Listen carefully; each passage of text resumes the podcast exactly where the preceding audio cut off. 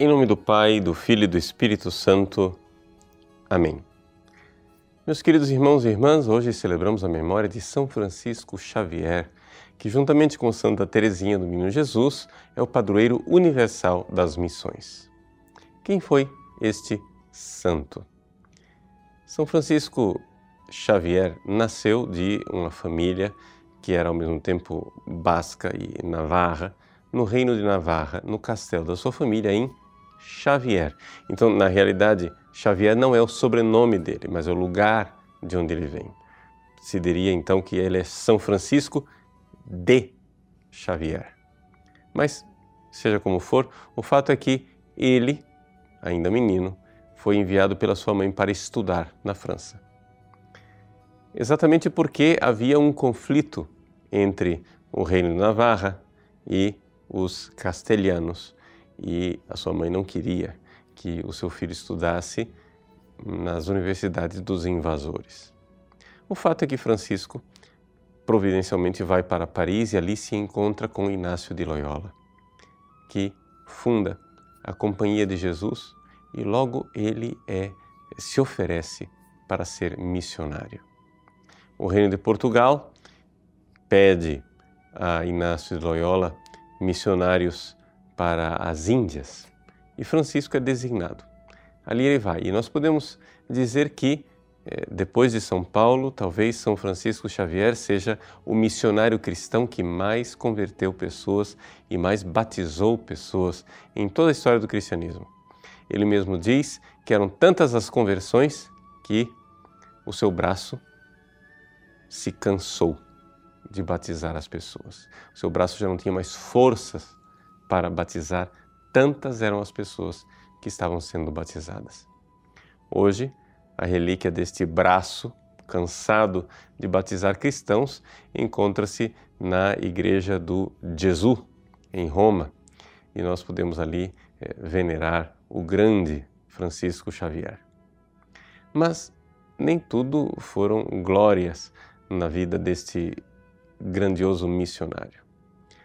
As pessoas que se convertiam nem sempre permaneciam na conversão porque Francisco Xavier encontrou uma dificuldade: o contra-testemunho dos cristãos. Ou seja, havia muitos que se convertiam daqueles povos asiáticos, mas quando eles viam os portugueses que já eram convertidos, mas não viviam as virtudes cristãs que eram pregadas, eles então também se adaptavam e começavam a viver o cristianismo juntamente com suas antigas religiões. Praticavam o cristianismo, mas tinham seus deuses escondidos. Isso nos leva aqui também a fazer uma séria reflexão. E nós? Nós, será que não estamos convertidos e temos os nossos deuses escondidos? Nós também, será que de alguma forma não somos cristãos superficiais e, com o nosso contratestemunho, estamos ajudando tantas outras pessoas a negociar a sua conversão. Ou seja, escolhemos a Deus, escolhemos Jesus Cristo como Deus, homem verdadeiro, queremos dar a nossa vida a Ele, mas lhe prestamos um culto somente com os lábios, enquanto o nosso coração se ajoelha diante de outros deuses, secretamente. Francisco Xavier, incansável, não desistiu. Começou então a catequizar as crianças para ver se, pelo menos, se de pequenino consegue se torcer o pepino e fazer com que as crianças seguissem verdadeiramente o caminho da conversão e da santidade. Ele escreve nas suas cartas, é?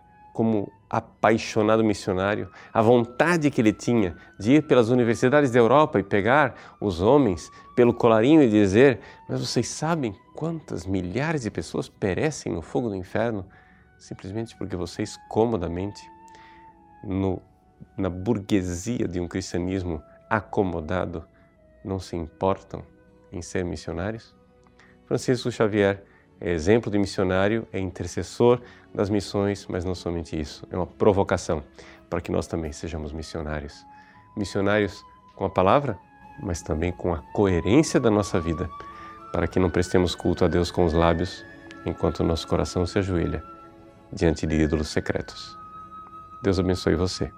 Em nome do Pai, e do Filho e do Espírito Santo. Amém.